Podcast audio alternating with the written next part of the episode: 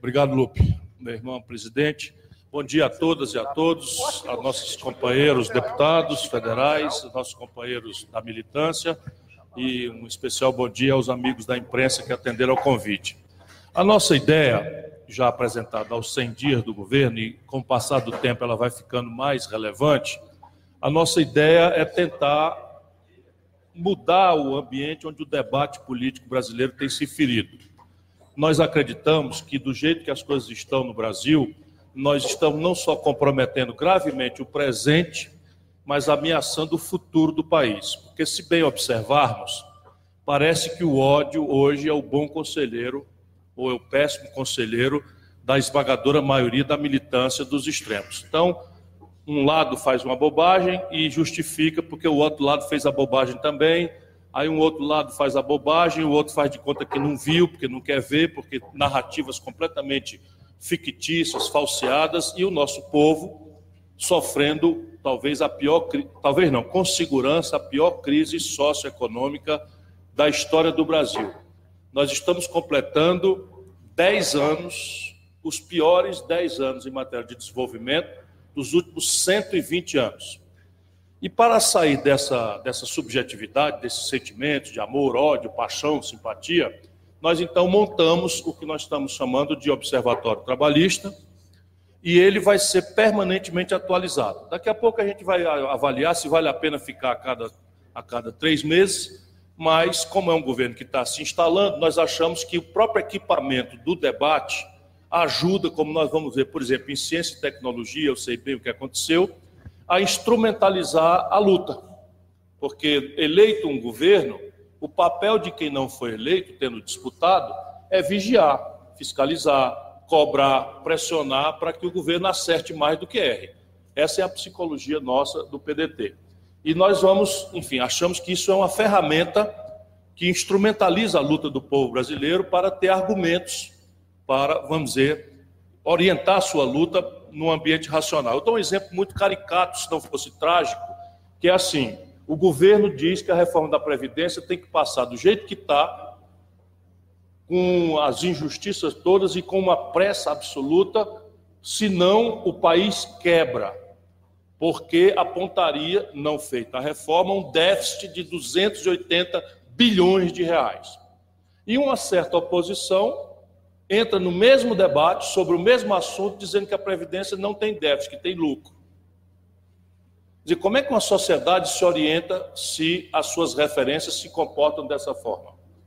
E isso, evidentemente, é um assunto que a gente tem discutido muito, eu posso atender alguma pergunta depois, mas é, é bem um exemplo típico de como nós deveríamos ajudar o nosso povo a se equipar para estar na situação ou na oposição, orientando a nossa luta para que o governo, volto a dizer, acerte mais do que é. Então, nós, nós, nós fazemos essa plataforma de avaliação do governo, esse é o Observatório Trabalhista, com indicadores trimestrais de economia, saúde, segurança, educação, cultura, entre outros.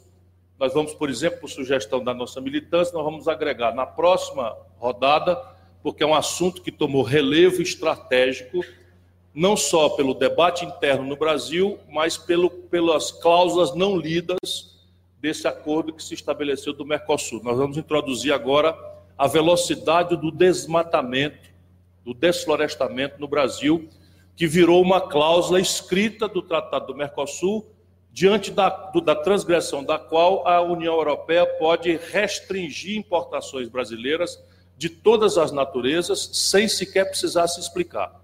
Basta que tenha o número né, de desmatamento ou de, de, de, de, desrespeito a comunidades indígenas ou de desrespeito a biomas sensíveis, a recursos hídricos estratégicos, etc.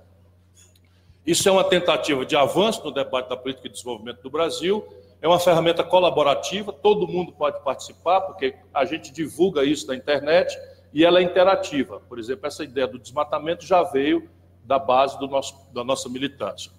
E aí temos aí uh, um, um, um, site por onde nós podemos receber questionamentos, perguntas, críticas. Todos os dados, pode passar, todos os dados são de fonte oficial.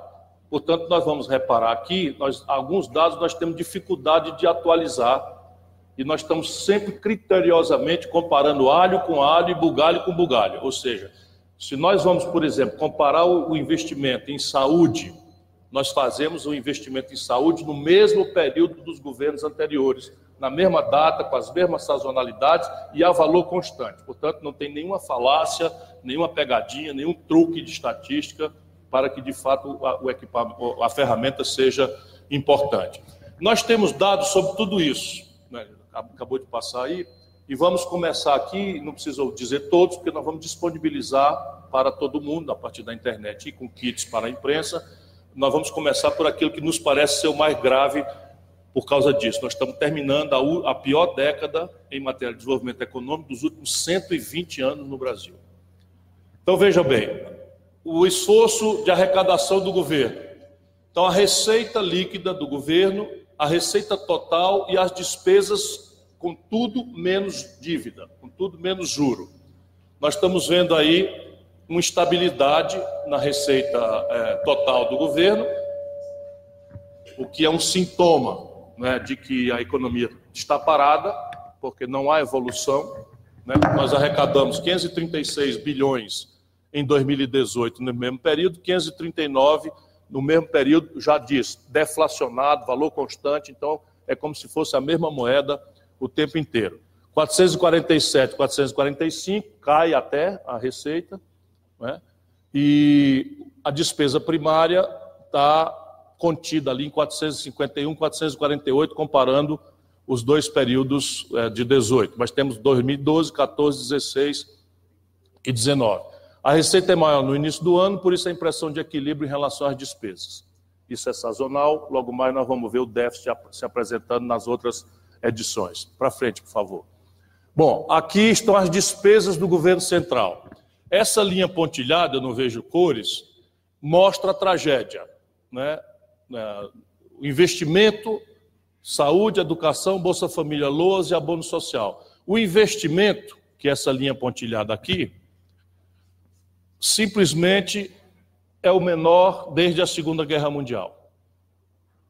Então, o Brasil está deprimindo o investimento sem precedentes. Investimento significa tudo o que o governo faz. Infraestrutura, por exemplo, tem 24 mil obras paradas, seria objeto disso aqui. Então, aí você vê em educação a queda caindo consistentemente a partir de 2014, o investimento em educação, e não se reverte, pelo contrário, está se agravando. Né? O Bolsa Família, LOA, sobe um pouquinho, estabiliza, e a saúde também em queda. Então, isso aqui é uma concretude. Não adianta eu dizer que é prioridade uma coisa, se quando a gente vai ver o executado do orçamento, está aí em números oficiais do governo. Adiante, por favor. Desemprego. É, a população subutilizada, que é antivéspera do desemprego aberto, está crescendo perigosamente no Brasil desde 2014. Em 2014, nós tínhamos 15 milhões de pessoas subempregadas, com 6,7 milhões de pessoas desempregadas. Subimos para 20, 27, 28% da população subutilizada. Isso aqui é gente que está a meio expediente, é, enfim, na véspera de ser desempregado, o, o emprego, e o desemprego estabilizado em 13 milhões de pessoas também explode a partir de 2014, 6,7 para duas vezes mais. Adiante, por favor. Aqui é em percentuais. Né? Ali era o número absoluto de pessoas, 13 milhões de brasileiros, e aqui os percentuais. O desemprego está estabilizado, 12,7, 2,4, entre 2018 e 2019, praticamente estagnado mas segue a população subutilizada, que é a antivéspera do desemprego aberto, em alta no Brasil. Isso aqui é a taxa não é, de desemprego entre os jovens de 18 a 24 anos. Isso aqui, na nossa opinião, é a antessala da violência. Quer a, a primeira explicação da violência é que se nós vamos encontrar o desemprego total da população brasileira em 12,5%, quando a gente vai entre os garotos de 18 a 24 anos, isto vai a 27%. Uma discreta queda no período, comparado a 2018, de novo começa a explodir a partir de 2014. Explode para 25, 28, 27. a, a, o desemprego aberto entre os jovens de 18 a 25 anos no Brasil. A renda média brasileira, é, também nós acompanhamos, isso é valor deflacionado. A renda média dos trabalhadores brasileiros está em R$ 2.310, praticamente estabilizada. E a renda média dos empregados do setor privado, porque isso aqui entra tudo, setor público, setor privado, R$ 2.300. Daqui, por exemplo, sai um dado relevante: 83 de cada 100 reais do sacrifício pedido pela proposta de reforma previdenciária do Bolsonaro pesam sobre quem ganha até 2 mil reais. Portanto, é em cima da, da renda média do povo mais pobre. 83 de cada 100 reais de sacrifício em cima de quem ganha até 2 mil reais. E quem está no setor privado tem até uma discreta queda no valor da renda média, que aqui apura só a renda de quem está é, trabalhando.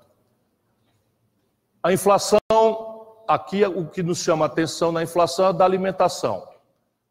De novo, aqui tem um dado relevante. Como todo mundo sabe, o governo Bolsonaro resolveu congelar o salário mínimo sem atualização real.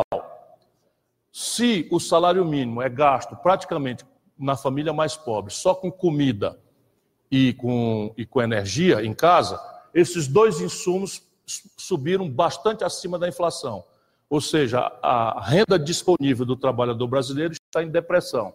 Então, nós vamos ter o IPCA em 4,7%, que é o, é o, índice médio, mas o povo às vezes desconfia que diabo é se a inflação é média, se a gasolina sobe, se o gás sobe, se a comida sobe, é porque o IPCA é uma média e essa média ela evolui do padrão de consumo de classe. Então, se o cidadão só consome comida, energia e vale transporte em casa, esses insumos subindo, para ele a inflação é, é muito maior. Por isso a gente deflaciona e a de alimento está em 7,7%. E nos bens e serviços livres, ali ao redor dos 4,7%. E nos bens e serviços monitorados, que é, é a estratégia do governo, tem uma pequena queda.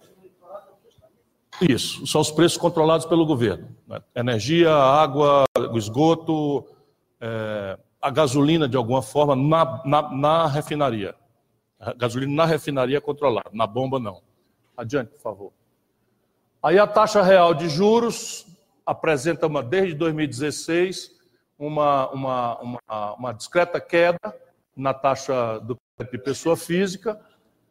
A Selic, né, média está aqui. Isso só de janeiro a abril. E o crédito pessoa jurídica está aqui. Então, há uma discreta queda na taxa de juros, não suficiente ainda para a atividade econômica se sentir qualquer efeito, porque, como sabem, essa taxa de juros é a que o governo paga pelos títulos, mas em cima disso o oligopólio dos bancos impõe o maior spread do mundo, nós vamos mostrar aqui, fazendo com que o crédito disponível para a população e para as pessoas jurídicas e empresas ainda siga proibitivo. Adiante, por favor. Só para vocês terem uma ideia, a taxa de juros do cartão de crédito.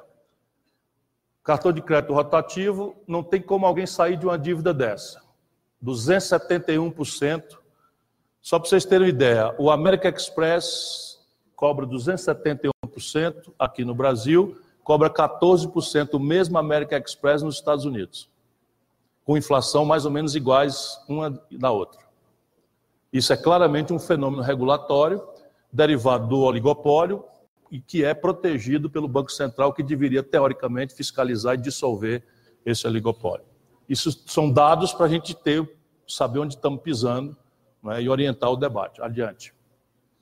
A taxa de câmbio não é, segue sendo pressionada para a tendência a 4. Nesse momento está em 3,84 já corrigida pela inflação brasileira e americana. Isso é um dado seguinte, isso é um, é um, é um dado permanente, fixo. Então, a taxa de câmbio real, descontada a inflação do Brasil, descontada a inflação americana, entre 2018 e 2019, é em alta. Ao contrário também da mistificação de que as expectativas iam mudar, de que o Brasil ia trazer o câmbio para 1,80 e tal. Pelo contrário, estamos sentindo claramente, é uma tendência consistente, uma pressão de alta na, no, na nossa taxa de câmbio no Brasil.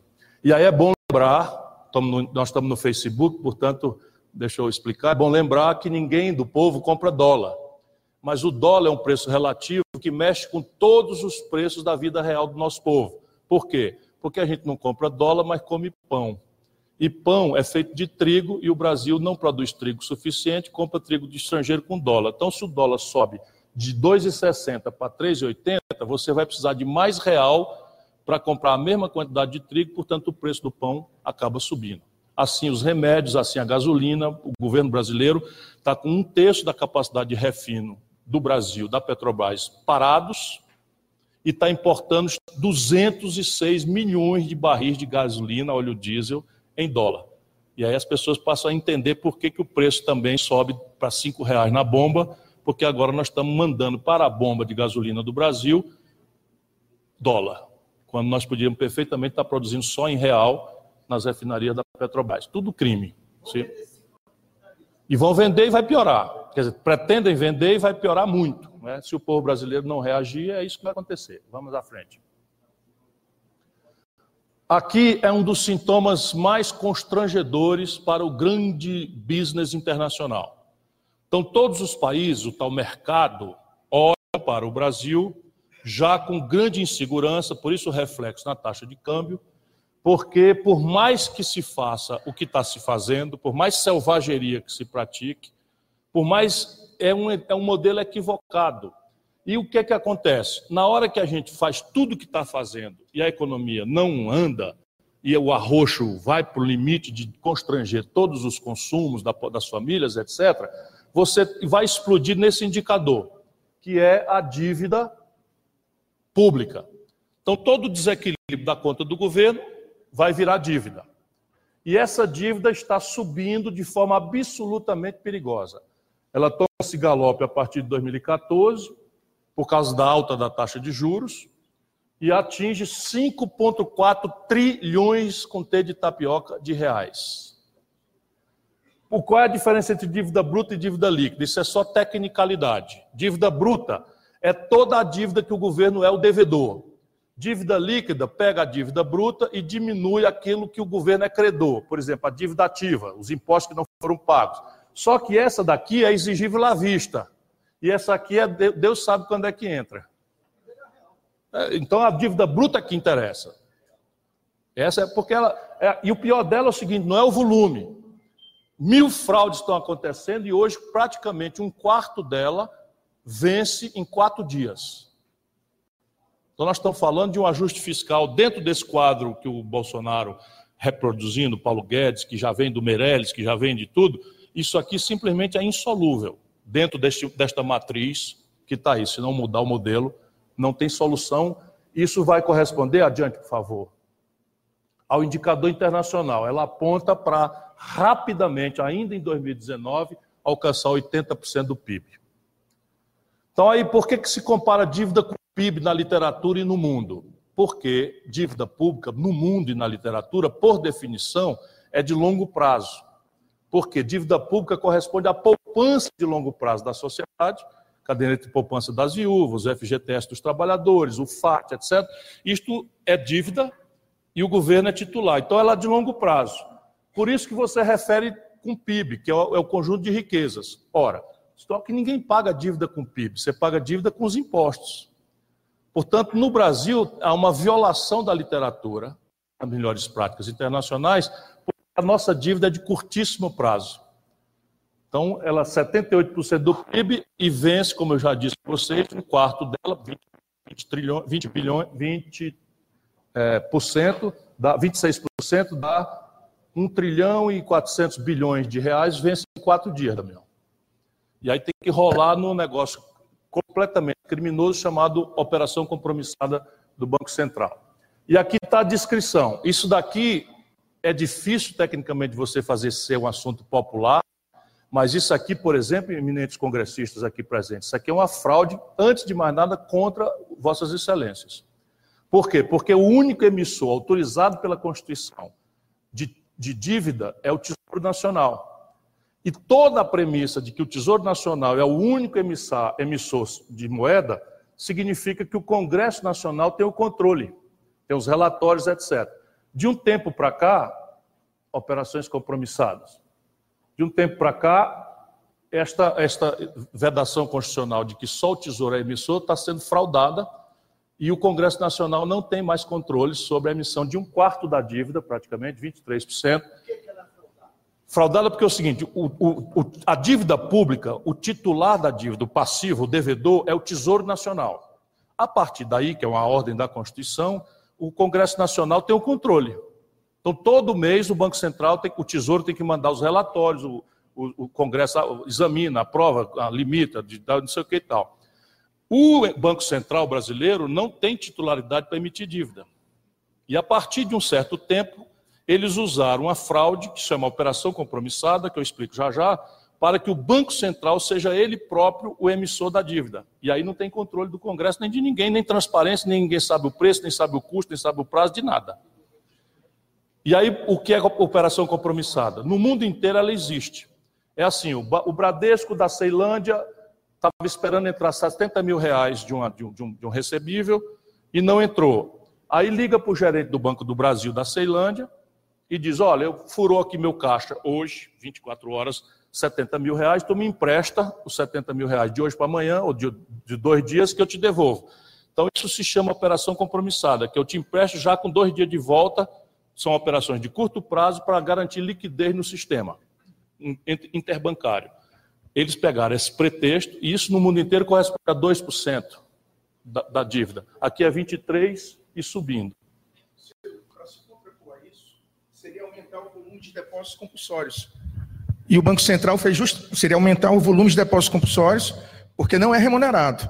O Banco Central fez justamente o contrário, está reduzindo o depósito compulsório, consequentemente, é, pretendendo o que o André está falando é, é, é, bastante importante também. A gente tem que pedir a Deus que ilumine a nossa palavra para ver se o povo entende.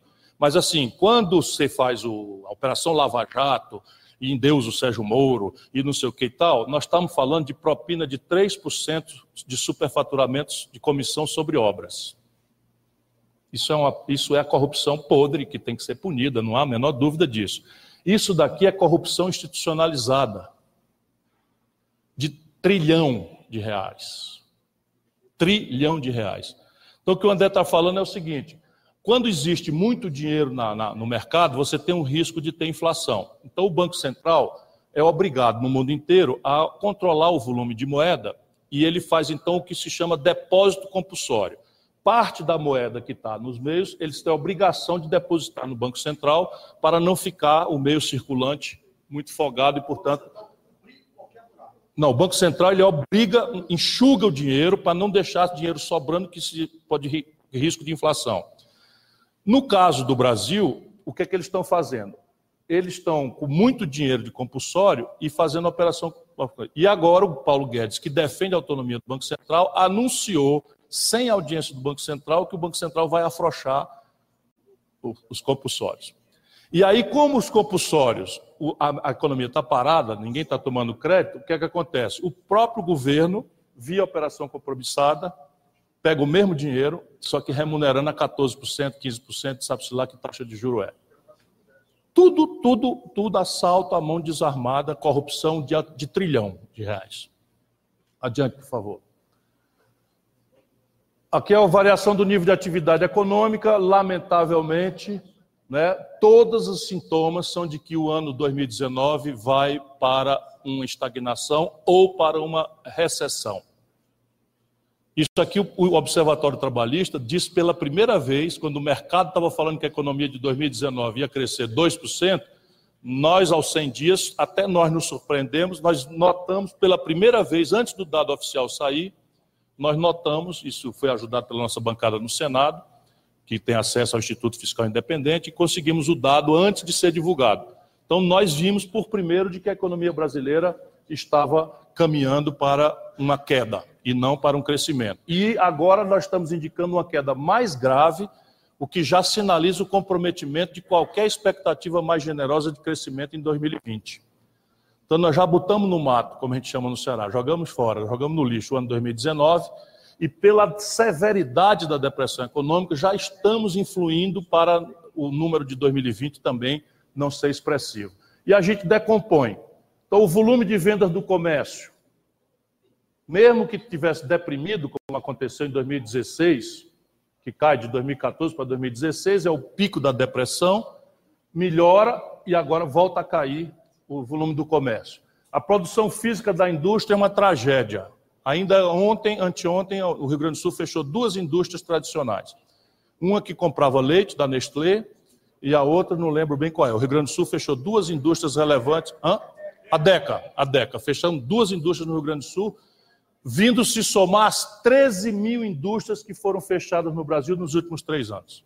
13 mil indústrias foram fechadas. E a produção física, bom, a produção física da indústria tendente a zero, e o volume de serviços vendidos tendente a zero, e o volume de vendas no comércio sinalizando para uma queda muito mais drástica do que qualquer economista podia imaginar, mesmo eu imaginava no começo do ano. Sinal de uma brutal retração na renda do povo. Adiante, por favor. Bom, a variação do PIB no período, volto a dizer, a depressão mais grave da história acontece em 2016. Por que, que eu estou fazendo esses dados aqui? De novo, ódios e paixões à parte. Uma coisa é verdade: o Bolsonaro não produziu a tragédia brasileira. Ele é responsável por corrigir a tragédia brasileira. Portanto, para a gente ser honesto, a tragédia começa aqui.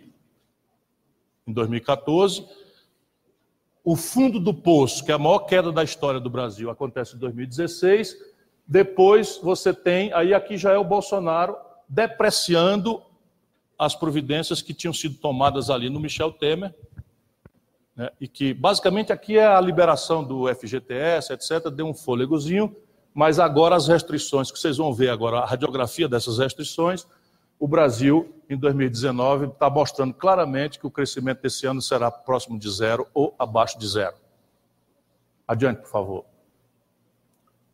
Aqui nós estamos calculando a capacidade instalada da, da produção brasileira. Quer dizer, quantas geladeiras o Brasil é capaz de produzir, para dar um exemplo. É capaz de produzir 100.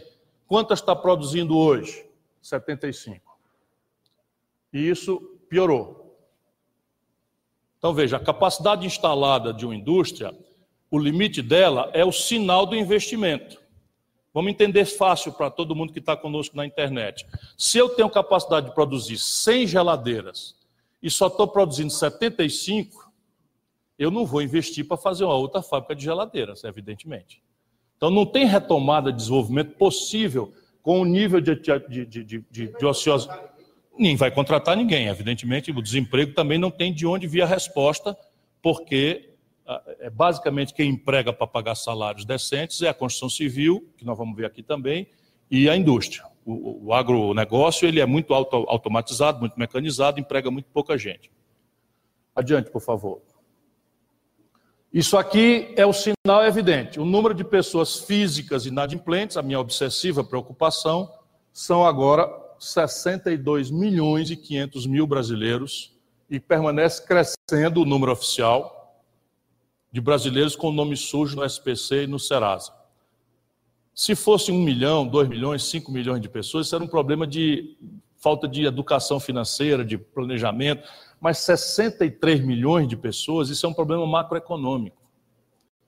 Isso aqui é o principal motor da atividade econômica. O consumo das famílias é responsável por 60% da alavancagem do PIB, do, do crescimento econômico. E o, e, a, e a, o consumo das famílias vem de salário barra emprego e de crédito. Se você tem salário barra emprego em depressão e o crédito estrangulado, colapsado, para dizer a palavra correta, dessa forma, também não há como você imaginar que expectativas reversas vão mudar o quadro brasileiro. Portanto, é completa mentira ou completo engano, escolham aí a palavra que vocês quiserem, dizer que passar a reforma da Previdência vai reverter expectativas. Não vai acontecer nada, vai ser a maior ressaca política da história contemporânea do Brasil o dia seguinte de que qualquer reforma da Previdência passar, não vai acontecer nada na atividade econômica e não vai acontecer nada no, na conta pública, como a gente vai tentar demonstrar na sequência. Adiante, por favor. Fenômeno novo, gravíssimo. A inadimplência agora não das pessoas físicas, mas das pequenas e microempresas do Brasil.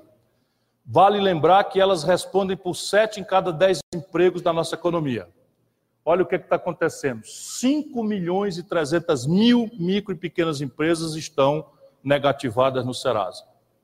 Estão colapsadas no crédito. Isso é antivéspera da falência.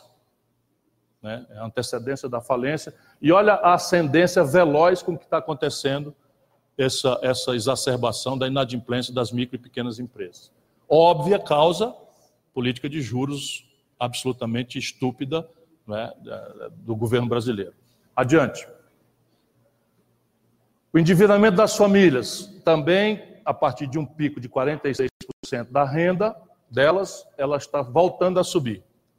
Então, as famílias hoje estão comprometendo com dívida 43% da sua renda média. Né? E o comprometimento das rendas só com dívida e juro, 20%. Adiante, por favor. Se as famílias estão muito endividadas, também a tendência delas é não expandir o consumo. Não expandindo o consumo, não tem a ferramenta de expansão da atividade econômica. Por isso que esses dados são importantes, a gente conseguir popularizar, porque você vai começar a acompanhar e vai começar a não ser mais fácil se engabelar o povo né, com essas conversas de, de propaganda, de jornal, etc. Bom, aqui nós temos a aberração das aberrações do mundo, que é o volume de crédito no, no, no sistema financeiro brasileiro, a preços de abril de 2019, né, média entre janeiro e abril, e a fonte sempre é do Banco Central. Então, veja, a partir de 2016, começa a acontecer no Brasil uma coisa que é única, não, não creio que outro país tenha vivenciado isso. O volume de crédito acontecendo na economia passa a ser maior na pessoa física do que na pessoa jurídica. Pessoa jurídica, vamos lembrar, são as empresas. Então é o seguinte: hoje, hoje o endividamento das pessoas, das famílias no Brasil, é maior do que os das empresas. Vê se pode essa aberração. O que é um sintoma, de novo, as empresas estão captando menos crédito que as famílias, sinal de falta de atividade econômica. Adiante, por favor. Aqui é o tal spread, que na verdade é a diferença entre o custo de captação dos bancos e aquilo que eles cobram na média das pessoas físicas e jurídicas. Então, no Brasil, é o maior do mundo. Nós estamos falando, tem uma queda, uma tendência de queda, que é muito sintomática de quadros de depressão econômica, não é providência de governo, mas há uma queda, né? a Selic também está num menor, menor nível dos últimos, sei lá, 12, 15 anos, mas ainda assim a, a economia está catatônica. Mas olha o nível de spread do Brasil. Dizer, você está cobrando ao redor de 42% para descontar uma duplicata, por exemplo. Hein? Real. 42% para descontar uma duplicata. Só para vocês terem uma ideia, nos Estados Unidos cobra-se 1,75 ao ano. Aqui cobra 42. Então, no Tratado do Mercosul, nós facilitamos muito a indústria. O industrial europeu se financia 4% ao ano e o industrial brasileiro se financia a 42. E eles vão competir agora sem proteção tarifária, porque o Bolsonaro estava com pressa de fazer o acordo. Né? Então, aqui é o saldo de balança comercial, está estável, com aquela taxa de câmbio de 3,84, nós conseguimos estabilizar, não está expandindo, não está decrescendo, o valor de 98 no mesmo, de 2018 no mesmo período de janeiro a maio, nós exportamos 94 bilhões de dólares e importamos agora 71 bilhões de dólares. Então tem um saldo de balança comercial aí de 23 bilhões de dólares no período. Adiante. Agora outra tragédia brasileira, não é? que é uma ilusão importante que a gente precisa ajudar o povo a entender. Né? Nós temos direito, o nosso povo tem direito, tem aspiração de um modo moderno de consumo. E o modo moderno de consumo são eletroeletrônicos, remédios de última geração, meios de diagnóstico moderno, celular, tablet, computador, carros, carros com toda a informática embarcada, etc., segurança, etc., etc. Esses são os produtos chamados manufaturados. E o Brasil está perdendo violentamente capacidade de exportar produtos manufaturados é o mais violento processo de destruição de indústrias da história do capitalismo mundial, o Brasil, e está piorando gravemente. Então, só para vocês terem uma ideia, no mesmo período agora caíram 6% a exportação de manufaturados no Brasil. E a ilusão qual é? Que nós vamos pagar a nossa vida moderna de eletroeletrônico, eh, química fina, remédio com soja, milho, petróleo bruto e minério de ferro in natura. Essa conta não vai fechar Nunca. E aqui estamos nós, e é um fenômeno que vem de, de, de muito tempo. 2012 já estávamos assim, conseguimos dar uma melhorada, 2016, 2018, cada do câmbio, e agora depreciou violentamente, né? crescendo as exportações de manufaturado, de, de, de, de, primários e caindo as exportações de produtos elaborados. Adiante, por favor. Volto a dizer de novo: produto elaborado é que gera emprego e salário. Os produtos primários são altamente mecanizados, não tem praticamente mão de obra. Participação dos tipos de produto na, na, na, nas exportações brasileiras. Esses são os produtos primários e esses são os produtos manufaturados. Então você vê claramente que está em queda e é um sinal da nossa desindustrialização, visto também por esse outro ângulo da exportação. Aqui é o seguinte: todo dólar que o Brasil tem que pagar para fora e todo dólar que o Brasil recebe de fora, todas as contas juntas.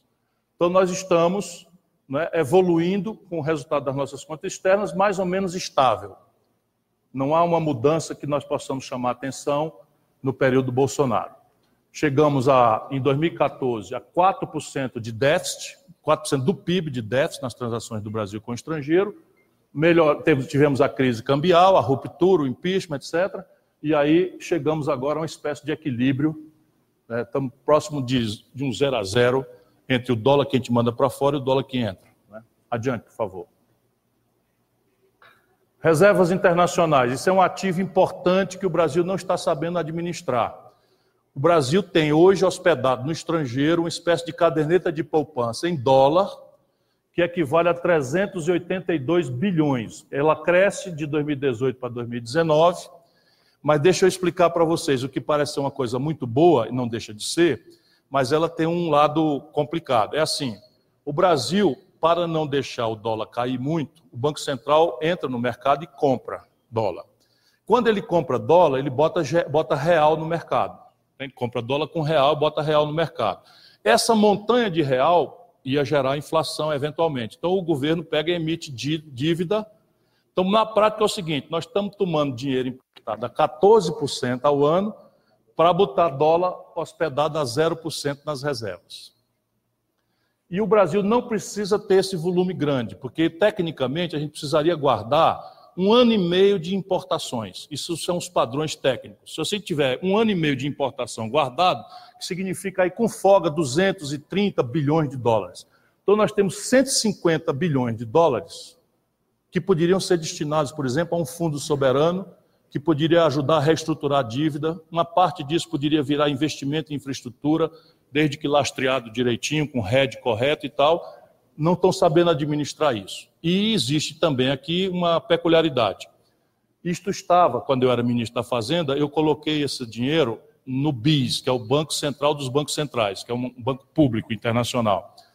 A partir do Fernando Henrique, nunca mudou, eles espalharam essas reservas brasileiras em vários bancos particulares estrangeiros, privados. Então aí tudo é possível, tá certo? Imagina você ter 100 bilhões de dólares hospedados no Citibank, se alguém pode... Não, deveria ser, mas não é não. Né?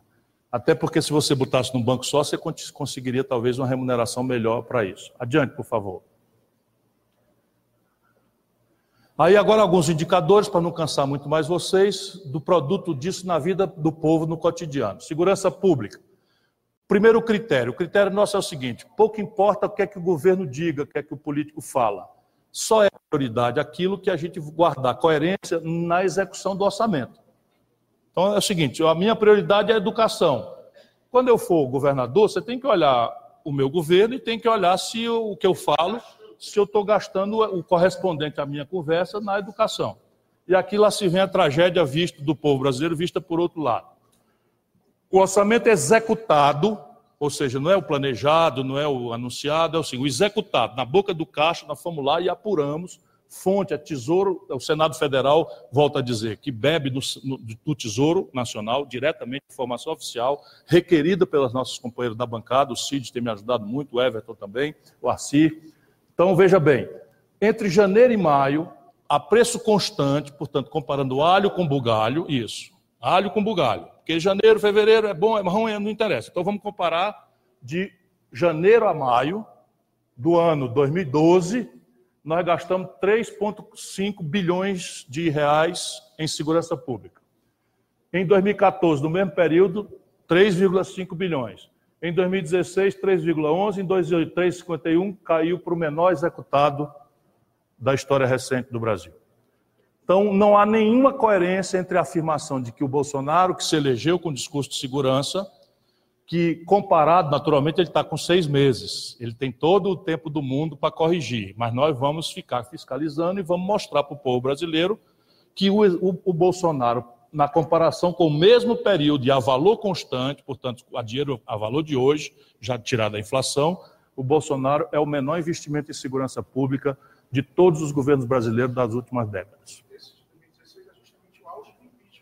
O auge do impeachment. Aqui. É, janeiro a maio. Isso.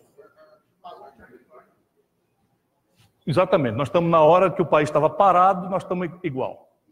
Boa lembrança do André, está lembrando que esse, esse volume aqui foi no auge do impeachment porque o país estava parado. Nós agora, teoricamente, no momento mágico do governo, estamos no mesmo limite, como se o país parado estivesse. E aqui para nós, 3 bilhões de reais para um Brasil 3,5 bilhões de reais, isso aqui quer dizer o seguinte: para o governo federal, segurança pública nunca foi prioridade. Porque, para quem conhece finança pública, isso aqui é um tostão dos pequenos. O Ceará deve estar gastando mais ou menos isso daí. O Ceará deve estar gastando mais ou menos isso daqui em segurança pública. Só para você ter uma ideia do ridículo que é a prioridade para a segurança. Oi.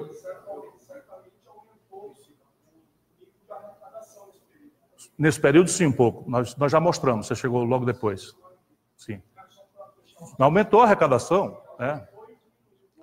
Qual é a explicação? O Brasil hoje está no caixa, tem no caixa, senhores parlamentares, um trilhão de reais. Então, o Brasil, nosso país hoje, o Tesouro Nacional, tem um trilhão de reais no caixa. Fechado, trancado lá. É evidente que aí você tem convênios que são vinculados para cá e para lá, então que tem que estar batendo, mas tem um trilhão de reais no caixa. Por exemplo, aquele, aquele 280 bilhões que eles desesperadamente pediu ao Congresso para se endividar, é pagando 14% em cima de um gasto que ele podia ter pelo menos atenuado com a reserva que tinha. São escolhas, e sempre no fim o banco ganha. Sempre o banco ganha, sempre o setor financeiro ganha. Isso é o que explica o Brasil. Então, agora os indicadores de segurança, sempre com uma defasagem importante, mas felizmente aparece uma boa notícia agora em 2019. O número de mortes violentas, isso aqui é só o, o período do mês, isso aqui é o ano, tá? Nós estamos caindo de 57 mil homicídios para um número bastante menor esse ano. Então é uma notícia boa. Isso aqui, esse asterisco, esse, esse asterisco indica quatro meses. Aqui são os números do ano mas há uma clara tendência no Brasil inteiro, não é fruto de uma política pública, pode até ser de expectativa, mas não se, não se compreenderam ainda, os, os especialistas não entenderam ainda, mas há uma notícia boa, há uma reversão importante, não é pequena. No Ceará caíram 59% dos homicídios. Foi, o menor, foi, foi a maior queda do Brasil, mas todo canto está caindo pelo menos 30%. Então é um número relevante. Agora, feminicídio crescendo, não temos o número porque não há o dado oficial ainda, e estupros crescendo de forma assustadora. Os estupros no Brasil, e isso tem uma explicação psicossocial. É o reacionarismo obscurantista, machista, misógino que dominou o discurso oficial, que fica sendo replicado, transforma-se imediatamente numa certa autorização para a barbárie nas famílias menos, menos, menos, enfim, menos apetrechadas para, para se proteger dessa tendência. Saúde. De novo, nós temos aqui em 2012, a valor constante, um número muito baixo, 36 bilhões, depois 44, 41, cai, e aqui é o menor volume desde 2012. Então, é vice-campeão de gasto a menor em saúde pública. Suba para cá, nosso deputado Túlio Gadelha, que chegou também o Nogueira, nosso deputado, está aqui. Flávio Nogueira. Então, veja, a valor constante, né, os gastos também estão caindo com saúde pública. Nós vamos ver a consequência disso em alguns indicadores. Nós temos muitos indicadores, mas eu resumi aqui nessa apresentação alguns poucos. Adiante, por favor. Por exemplo, a cobertura de saúde da população brasileira está aumentando o acesso ao SUS. Por quê? A crise tirou dos planos de saúde privados, por falta de capacidade de pagar, 1 milhão e 600 mil brasileiros da pequena classe média. Abandonaram os planos de saúde e vieram estressar o SUS. Portanto, teoricamente, nós temos que estar expandindo o SUS e a, ah, a população não está tendo esse serviço. É, a população com plano de saúde é 24, 40, caindo, e a população do SUS, 77%. Ou seja, o SUS é o único refúgio para a saúde de 80 quase por cento do povo brasileiro. Adiante. Taxa de natalidade e mortalidade. Taxa de natalidade estamos na queda. A mortalidade né, deu uma crescida. A mortalidade no Brasil, mas é discreta, vamos ver se se confirma a tendência. E isso aqui é um indicador constrangedor. Né? Nós temos hoje gravemente o pior número de imunização, mesmo considerando dados só do primeiro semestre. Então, por exemplo, o Brasil, nesses seis meses, perdeu o certificado internacional de área livre de sarampo. Perdemos. E o surto de sarampo na Amazônia não foi cercado pelo devido programa de imunização que pode confinar um, um, ciclo, de maneira que é provável que esse ciclo, já tinha advertido lá atrás, já começou. Vai passar para o centro-oeste e vai alcançar o sudeste ainda esse ano, porque a cobertura vacinal caiu violentamente. Nós estamos frequentando até 86%, mais 78%, e caiu para 57% a cobertura vacinal no Brasil isso supõe muitos problemas, gravíssimos problemas, e, de novo, é uma ferramenta para a opinião, os sanitaristas, as pessoas que têm capacidade de formular e chamar a atenção do presidente. Que nem sempre é obrigado, eu, por exemplo, sou uma pessoa muito, muito equilibrada e honesta nisso aqui. Não tem sentido achar que o Bolsonaro é obrigado a saber de tudo. Portanto, é papel da sociedade, instrumentalizado pelas suas organizações, o PDT se oferece para isso, ajudar o povo a orientar o debate. Quem sabe essa palavra chega para o Bolsonaro, ele dá um pito no ministro e essas coisas podem ainda ser corrigidas, pelo menos é a esperança que nós temos. E aí nós abrimos por todos as, as, as, os tipos de, de, de doenças mais graves. Adiante, por favor. Educação. Execução orçamentária. Depois de uma depressão monstruosa em 2012, nós também temos o gasto caindo pesadamente em educação.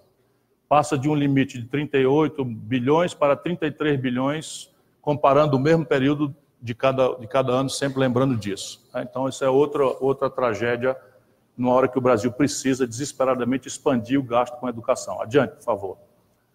E aí, as matrículas, nós vamos acompanhar, né? crianças em creche, é um dado que está melhorando bastante, no Brasil por conta de ações locais. É bom que a gente traga essas boas notícias também, mas ainda é muito pífio o número de crianças brasileiras necessitando de creche que estão nelas abrigados. Então, só 29 de cada 100 crianças na idade de creche estão chegando. Nós vamos chegar a 50% em Fortaleza, os dados que eu acompanho mais de perto, 50% que é quase o dobro da média brasileira, e isso é ridículo para um país como o nosso. Lembrando que Quanto mais pobre a família, mais dramática é a necessidade desta, dessa, desse, desse tipo de serviço.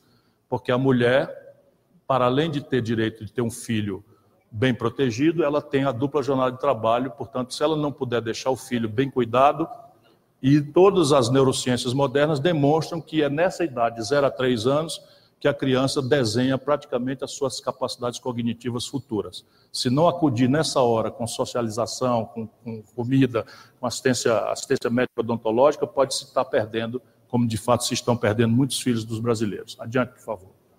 Bom, volta só uma para chamar a atenção de uma coisa aqui. O ensino superior. Né? A quantidade de jovens no ensino superior brasileiro é esse triângulo aqui, ó. Só para vocês terem ideia, esse número na Colômbia ou seja, entre 18 e 25 anos, só 25% dos brasileiros têm acesso à universidade. Na Colômbia, é 42. Em Cuba, é 50, que é mais pobre do que o Ceará. Só para vocês verem a aberração. E sem isso aqui, não há ciência e tecnologia, não há inovação, não há capacidade de, de, de, de sofisticação econômica de nenhuma natureza. E nós estamos restringindo a expansão da, da, da educação. Aí estudo e emprego, né? Jovens de 15 a 29 anos que não estudam nem trabalham. Olha o tamanho da tragédia. Um em cada quatro garotos e garotas de 18 a 25 anos estão nessa condição que, ironicamente, os técnicos estão chamando de nem-nem. Nem... É, de 15 a 29. Isso, correto. De 15 a 29. Nem estudam, nem trabalham. O que agrava o argumento. 15 anos tem que estar estudando de qualquer jeito. Então, um de cada. E é um número que cresce. Está crescendo no Brasil. Volto a dizer, isso é antessala da violência, porque rondando esse jovem estão todos os, os, os, os, as ofertas ilusórias da rua, do narcotráfico, etc, etc. É. E a percentagem de negros nesse grupo, de que nem estuda nem trabalha, dois terços, mais de dois terços. 67% dos jovens que não estudam nem trabalham no Brasil são negros. Se não tiver política afirmativa e tal, você não tem como superar isso. Adiante, por favor. A Tábua tem uma entrevista notável analisando isso outro dia. Bom, ciência tecnologia tem uma notícia boa. A briga, a briga, a briga melhorou um pouquinho, né? Mas repare, nós já chegamos a 2 bilhões e 300 milhões em 2014 e estamos em 1 bilhão e, 40, e 470 milhões aqui, né? Também caindo em relação à proporção, mas do último dado para hoje, deu uma melhoradinha, como a gente pode examinar. Adiante, por favor. Cultura. Nós do PDT consideramos cultura como uma coisa central, porque é aí que se afirma a identidade nacional, daí, por exemplo, deriva os padrões de consumo, daí deriva o apreço ou não apreço que a população tem pelo conjunto da nação, e é na cultura que se afirma. Olha a tragédia que está acontecendo no Brasil. Primeiro, nunca foi prioridade. Né? O orçamento executado em cultura, 350 milhões, 360 milhões na melhor hora. Para um país como o nosso, volto a dizer, isso é ridículo. Mas agora caiu para 220 milhões. Né? Então cai o gasto em todos os setores de repercussão popular. Adiante.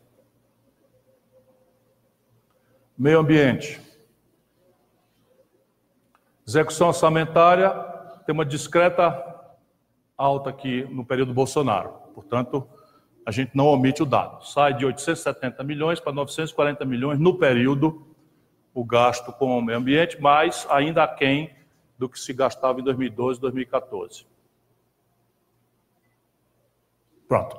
Agora nós estamos à disposição para tentar responder questionamentos, perguntas, etc. As, as difíceis vão ser feitas por Lupe e as fáceis para mim. Deputado Bismarck, aqui para a mesa. Microfone esse aqui.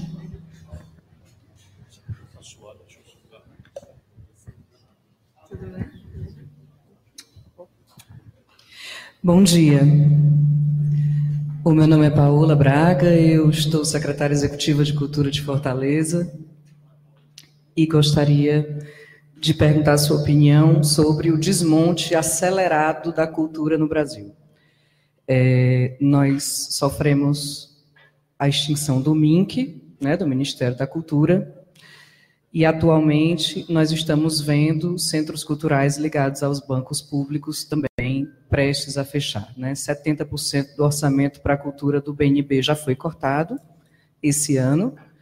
O Centro Cultural da Caixa Econômica também está a galope para fechar, né? E a gente, com muito, a classe cultural não consegue nem reagir na velocidade do desmonte, né? Com muito custo, a gente conseguiu que o, o recurso da loteria para o Fundo Nacional de Cultura não fosse integralmente para o fundo de segurança, que a gente inclusive não viu aí é, para onde esse dinheiro desse fundo foi, porque foi tirado da, da educação, mas não conseguiram tirar da cultura, mas esse recurso também não vem para os municípios e para os estados. Então, eu queria saber a sua opinião sobre isso, por favor.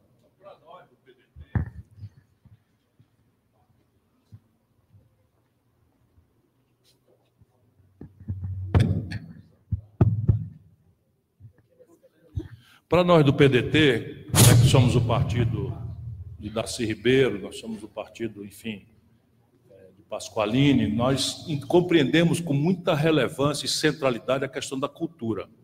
Nós não confundimos cultura com um lado importante dela, que é o fomento, que é o mecenato, que é o financiamento das expressões artísticas. Isso é um lado importante, mas não é só isso. E aí, a minha opinião, falo menos pelo partido e mais por mim, é de que isso guarda coerência, o desmonte da cultura guarda coerência com a base ideológica que orienta esse governo. Esse é um governo, volto a dizer, que tem guru que põe em debate se a Terra é uma esfera ou não. Esse é um governo que, enfim, faz a apologia né, da misoginia, faz a apologia da homofobia, faz a apologia do machismo, porque isso tudo só, só vai cair, porque só, só, só tem prosperidade, porque do outro lado existe uma certa esquerda que, ao perder a capacidade de formular em abstrato uma visão de mundo é que supere a desigualdade, a miséria, a pobreza nas estruturas, refugiou-se generosamente, também não é maldade isso, mas refugiou-se generosamente numa agenda identitária. E essa agenda identitária foi a tal forma exagerada que ela acabou colidindo com uma certa moral popular. Então você tem coragem, Bolsonaro foi na bancada do Jornal Nacional, numa audiência potencial de 60 milhões de pessoas, e teve coragem de entregar uma cartilha falsa, dizendo que era um kit gay que o PT estava querendo impor para os filhos dos, dos, trabalhadores nas escolas. Ele teve coragem de fazer isso, por quê? Porque lá nos 60 milhões de pessoas está um conjunto de brasileiros muito frustrado, muito decepcionado e muito zangado né, com essa ideia identitária que descola completamente das questões reais que o povo está vivendo. E isso só se faz em ambiente de incultura. Sabe, tem que servar, estimular a ignorância, que, aliás, a apologia da ignorância vem de muito tempo. Esse negócio de, de, de, de, de paixão por personalidades, né? de, de uma coisa despolitizada, sem projeto, que bota o destino da nação toda na mão de um, de um salvador da pátria. De tempos em tempos, o Brasil vive nisso. Isso só funciona em ambiente em cultura, de apologia da ignorância, de não fazer uma aposta na inteligência do povo. Portanto, reverter esse quadro, denunciar e reverter esse quadro, não no próximo governo, mas agora, é tarefa de toda a nossa militância. Bom dia, é, Gabriel do Jornal o Globo. O senhor disse que é alguma mentira de que a reforma da Previdência vai reverter expectativas. É, será que poderia elaborar um pouquinho para gente? Obrigado. Porque, repara, as expectativas elas são muito melhor informadas do que a propaganda faz supor. Então veja, uma nação que tem 75% de capacidade instalada ocupada apenas, vai reverter essa capacidade instalada para 80, 85, 90%, porque a reforma da previdência vai passar. Qual é o efeito disso na renda do povo? No primeiro momento, é gradualmente uma, uma coisa restritiva. Só, só dar um exemplo: a média das aposentadorias, passando esse relatório, cai 13%. Por que, que cai 13%? Por um truquezinho que eles meteram lá na reforma que ninguém tem direito de ajudar o povo a, a, a entender, porque a grande mídia não. Talvez é porque é um assunto árido e tal. Mas repare, hoje a lei em vigor manda que você desconsidere os 20% de salários menores.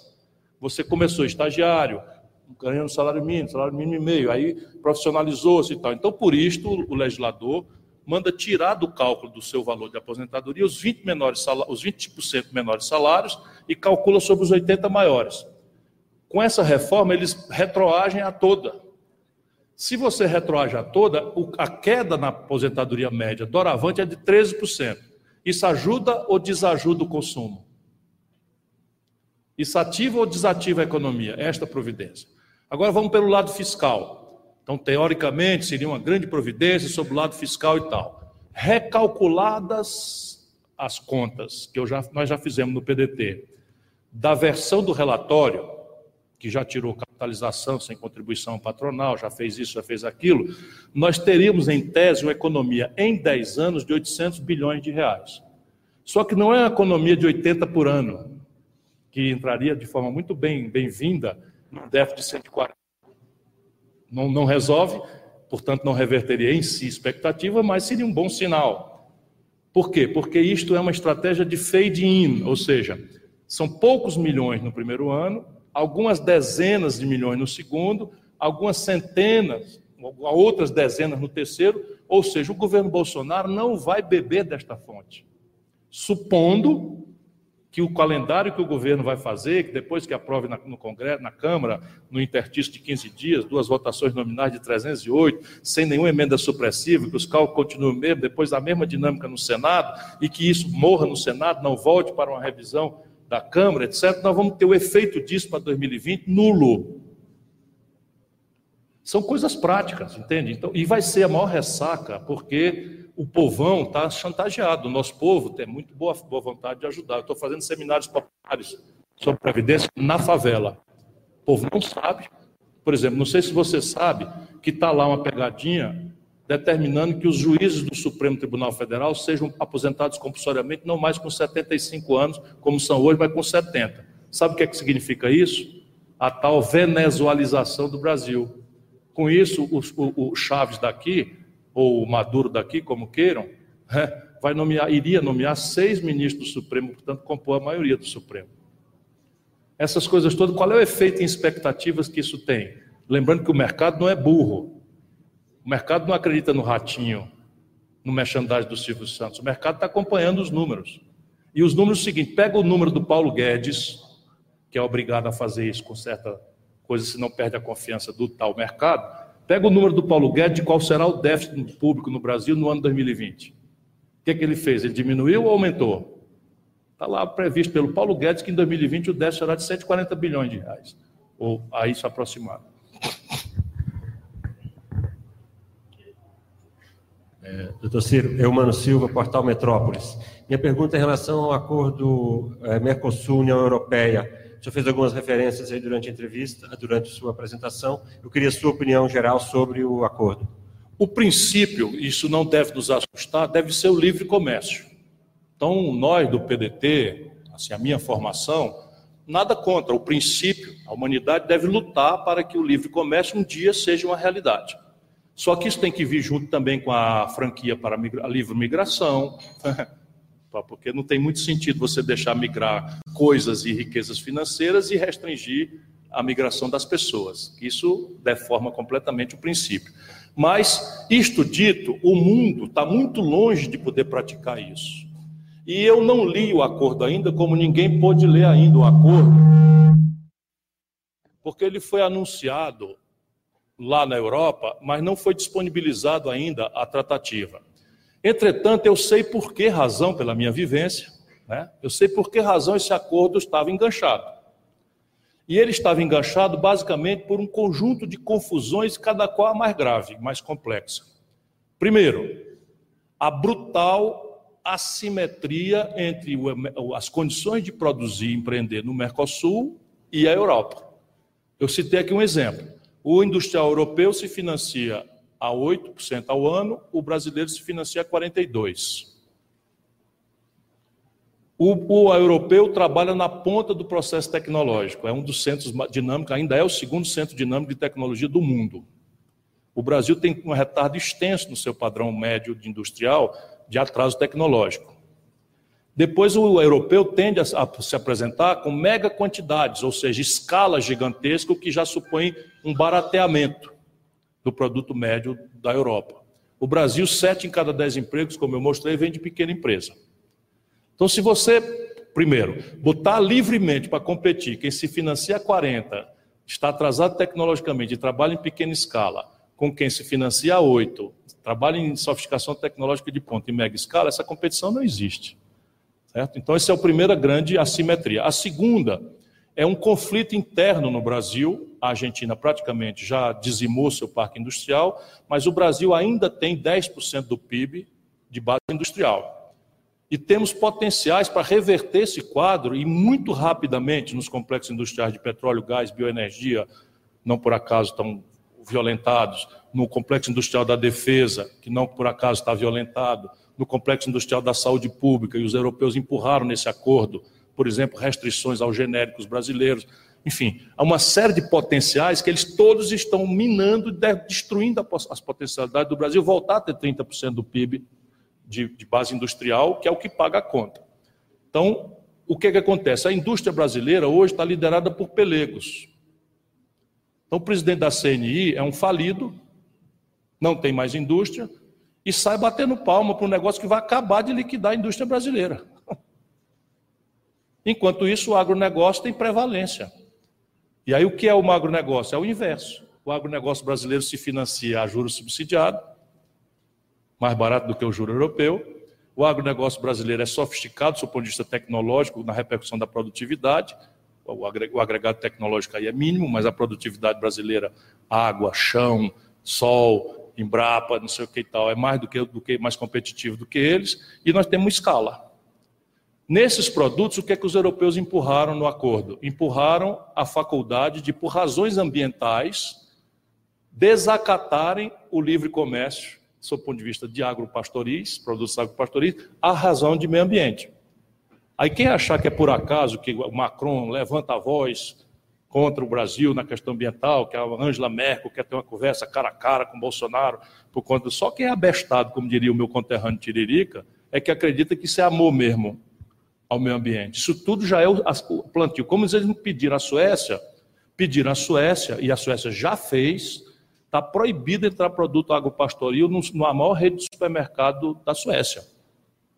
Eles já estão fazendo, antes da assinatura, já deram um sinal o que é a vida normal do mundo. O mundo não, não é um, um encontro de, de, pessoas de boa fé. O mundo é um, é um, choque de interesses, é uma guerra de interesses. Basta ver o que está acontecendo entre China e, e, e, e Europa e, Estados Unidos. Agora, em princípio, isso daí são as duas grandes questões. Né? Você tem a facilidade ao Brasil restrita e com possibilidades de fuga pelas restrições ambientais. Por exemplo, está tá proibido lá, eu quero é ver quando o agronegócio souber mesmo do que está acontecendo, esse bando de reacionário aí do, do, do, do centro-oeste do Brasil, eu quero saber, quando eles lerem lá a cláusulazinha, dizendo que o Brasil se comprometeu a diminuir a quantidade de agrotóxico na... Então fica aqui, o Bolsonaro autorizou 239 agrotóxicos em menos de seis meses de governo, mais de 40 deles, princípios ativos, banidos da Europa, banidos da Europa, transformados em ilegais. E o Bolsonaro assina um acordo dizendo que os produtos brasileiros agora não podem mais chegar na Europa carregando os agrotóxicos que ele licenciou.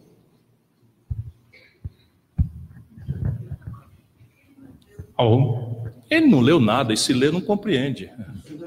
E o Bolsonaro está zangado comigo, eu estou quase com vergonha de, de estudar as coisas, sabia?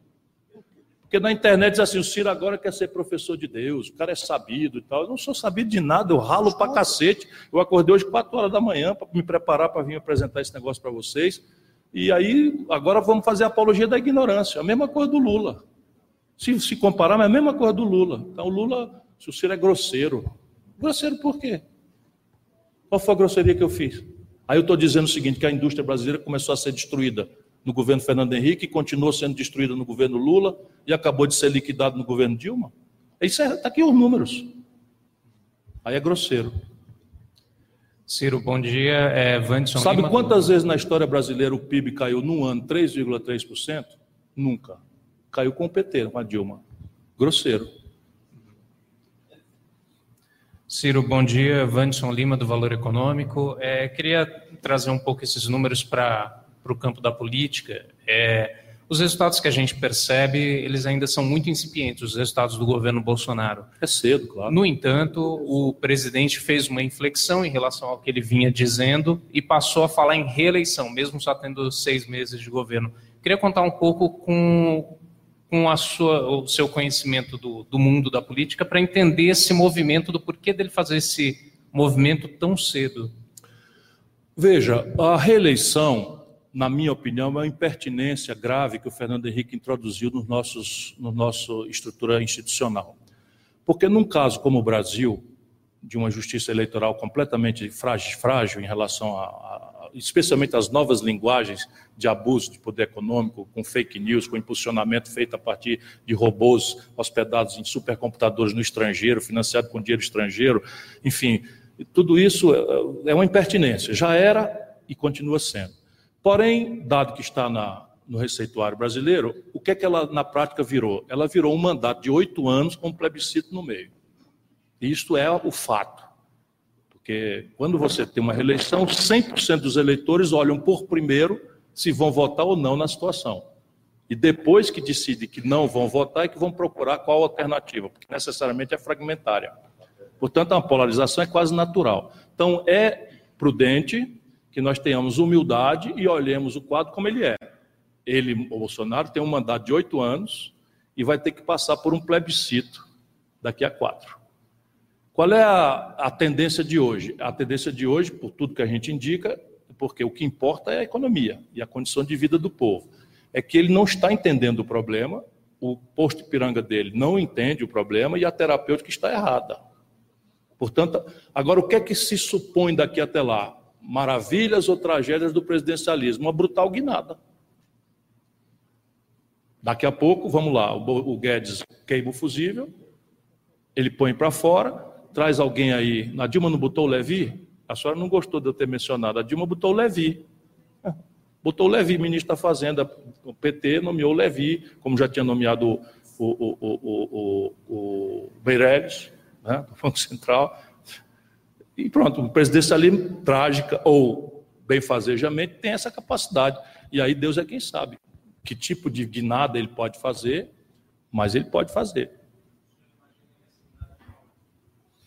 Veja, a guinada necessária é para entender o problema. E a terapêutica deriva do bom diagnóstico. Então, se você tem um diagnóstico em que o problema do Brasil é estabelecer um receituário que está desmoralizado tecnicamente a partir da vivência de 2008, ninguém mais qualificado tecnicamente no mundo defende o consenso de Washington tal como ele foi formulado. Não quer dizer que abandonaram as premissas liberais, não, está muito longe disso. A humanidade está meio que sem, sem muita alternativa. Mas todo mundo já percebeu, e aí quando você olha o experimento prático, o que é que o Trump está fazendo? O Trump está fazendo, em pleno epicentro do capitalismo mundial, política industrial e de comércio exterior. Está discutindo taxa de câmbio. Então, e o Brasil está fazendo o oposto. Então, quando você privatiza, é preciso entender o que, é que a privatização é, especialmente por mim, que nunca fui contra. Eu acho que a privatização é uma ferramenta que você deve usar conforme o plano que você estabeleceu, qual é o papel que o capital privado, internacional ou nacional deve ter no seu grande projeto. Mas vamos lá, o Brasil o que é está fazendo? Está privatizando não tradables, não comercializáveis. Ou seja, nós estamos gerando um passivo externo em dólar infinanciável. O que assina, é assim que a gente vê a precariedade desse perfil de reservas do Brasil, né, porque é um, é um perfil de reservas, sabe-se lá qual a consistência disso. Na hora que a gente perceber isso, esse passivo externo líquido fica uma fratura exposta. Resultado, lá se vê um velho filme que liquidou o Fernando Henrique e que liquidou o PT com a Dilma. Desvalorização cambial selvagem, correio de transmissão instantânea para os preços, inflação, e aí, olha o, o diagnóstico errado. Mete uma taxa de juros que não tem nenhum efeito sobre esse tipo de inflação. Qual é o efeito que a taxa de juros tem sobre o preço do pão que subiu porque o trigo subiu, porque o dólar subiu? Não é demanda. Então, se não tiver o diagnóstico correto, ele não tem. Então, qual é a ideia em vigor no Brasil? É a gente praticar o receituário neoliberal, já vencido, e nesse caso seremos reconhecidos como bons moços internacionais e acudidos pela emergência do capital estrangeiro. Sabe quando foi que isso aconteceu na história da humanidade, em qualquer lugar do mundo? Nunca. Ou seja, quer crescer, o capital se faz em casa. O que quer dizer, por exemplo, reforma tributária? Ao invés de você arrochar pobre, você tem que ir para andar de cima, em linha com as melhores práticas internacionais. Quer resolver o problema do, déficit da Previdência agora? Segura aí. Primeiro, um tributo sobre lucros e dividendos empresariais. Bota 70 bilhões no caixa, com alíquotas moderadas. Um tributo progressivo sobre heranças acima de 2 milhões de reais. Bota mais 15 bilhões no caixa. 20% de, de corte nas renúncias fiscais, que hoje atinge 386 bilhões de reais. Dá mais quanto? 65. Não, 60 não, dá quase 70, quase 80. Pronto, acabou o déficit. Compreende? Ciro, bom dia. Primeiro, parabenizar essa iniciativa aqui do PDT. Meu nome é Gilmar, sou publicitário e estou aqui como um cidadão comum. Seja bem-vindo. Obrigado. Bom, é, eu acho o seguinte, na minha visão, é, deve existir no governo alguém que tenha a mesma capacidade que vocês aqui de chegar num diagnóstico como esse. Tá? Onde que eu quero chegar com essa colocação? Existe uma imbecilização da política, né? Eu não sei se essa imbecilização da política levou a essa polarização. É que nem aquela coisa lá, se, é, se vende mais porque é fresquinho, se é fresquinho porque vende mais. O fato é o seguinte: o que cabe a um presidente nessa guerra de narrativa? Porque não é possível que é só uma questão técnica, é muito além do que isso. Qual a sua visão sobre isso? É muito mais do que uma questão técnica, mas é também gravemente uma questão técnica, mas é uma questão de concepção. Né? Você está na vida achando que a diferença entre as pessoas é uma consequência fatal das forças da gravidade? Eu não concordo com isso. Nós aqui que nos reunimos no PDT, inspirado pelo Leonel Brizola, Getúlio e tal, nós não acreditamos nisso. Nós, achamos que estamos na vida para fazer o que tiver ao nosso alcance para dar oportunidade para as pessoas evoluírem, crescerem, superarem suas, seus atavismos. Você imagina a desigualdade que é um menino nascer na favela da Rocinha ou nascer na aldeota em Fortaleza. Isso não tem mérito, isso não tem mérito que resolva. É bem verdade que você tem casos extraordinários. A Tabata Amaral nasceu numa favela de São Paulo e está com dois diplomas de Harvard. Mas é um milhão. Como ela diz, a escola pública virou uma usina de destruição de sonhos. Então, e essa gente que está no governo não tem esta concepção. Isso é a primeira grande questão. Não tem empatia. Sabe? Porque é isso, o Bolsonaro diz claramente, não tenho dúvida de que ele está convicto de que não tem cabimento cobrar imposto sobre grandes fortunas. Porque provavelmente ele não parou para estudar, mas um técnico, que é o, que é o Guedes, ele mesmo, dono de uma grande fortuna, diz para o Bolsonaro que se você tributar muito gravemente grande fortuna, há uma fuga. Este é o defeito do tributo sobre grandes fortunas. Só que você tem restrições à fuga de capitais provocada por isso, porque isso é ilícito. Chama-se chama sonegação. E aí você pode moderar as alíquotas, porque muitos países cobram não sobre grandes fortunas, mas sobre lucros e dividendos. Portanto, você deixa a empresa livre de tributação e cobra sobre a apropriação especulativa do capital. Sabe quanto é que se arrecada de ITR, Imposto Territorial Rural, no Brasil? Um bilhão de reais, no Brasil inteiro. Esta enorme fazenda arrecada um bilhão de reais. Sabe quanto a gente arrecada de IPTU? Tu, pagando teu apartamentinho tal? 20 bilhões de reais. Ou seja, a classe média paga o imposto predial territorial urbano e o latifundiário brasileiro não paga. Então, é, trata de sim, não paga porque o Lula também passou 20 anos no governo e não fez. Não fez o tributo sobre lucros e dividendos. Por quê? Porque quem manda no Brasil, a presidência da República, é só um elemento do poder real. O poder real no Brasil está no bastidor. E aí se está, a que senhor você quer servir?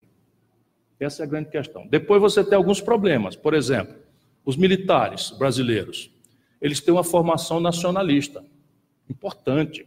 Muitas vezes é citada de forma trabiliária, violenta, pela direita, mas o Geisel era um cara que fez o polo petroquímico de Camaçari, distratou o acordo militar subalternizador do Brasil com os americanos, estabeleceu um acordo de transferência tecnológica de, de, de fissão, fusão nuclear, no acordo das três usinas de Angra e tal. O Geisel fez tudo isso.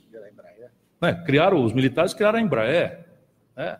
Tal. O que, é que esses militares aí, nove generais, oficiais generais, estão fazendo? Entregaram a Embraer pelo preço do Copacabana Palace. Na hora que amadureceram dois projetos enriquecedores, o KC-390 e o Gripen. Aí o Bolsonaro, qual é o slogan do Bolsonaro na campanha? Brasil acima de tudo. Brasil acima de tudo, cara pálida. O cara está entregando tudo. Vão esquartejar a Petrobras. Disse assim, e eu não sou nenhum fanático em homenagem a corporativismo, não. Não, não mesmo. A questão é a seguinte, que no mundo do petróleo só tem 80% estatais e 20% um oligopólio. Nenhum país que tem o excedente de petróleo do Brasil entrega para privado. Nenhum.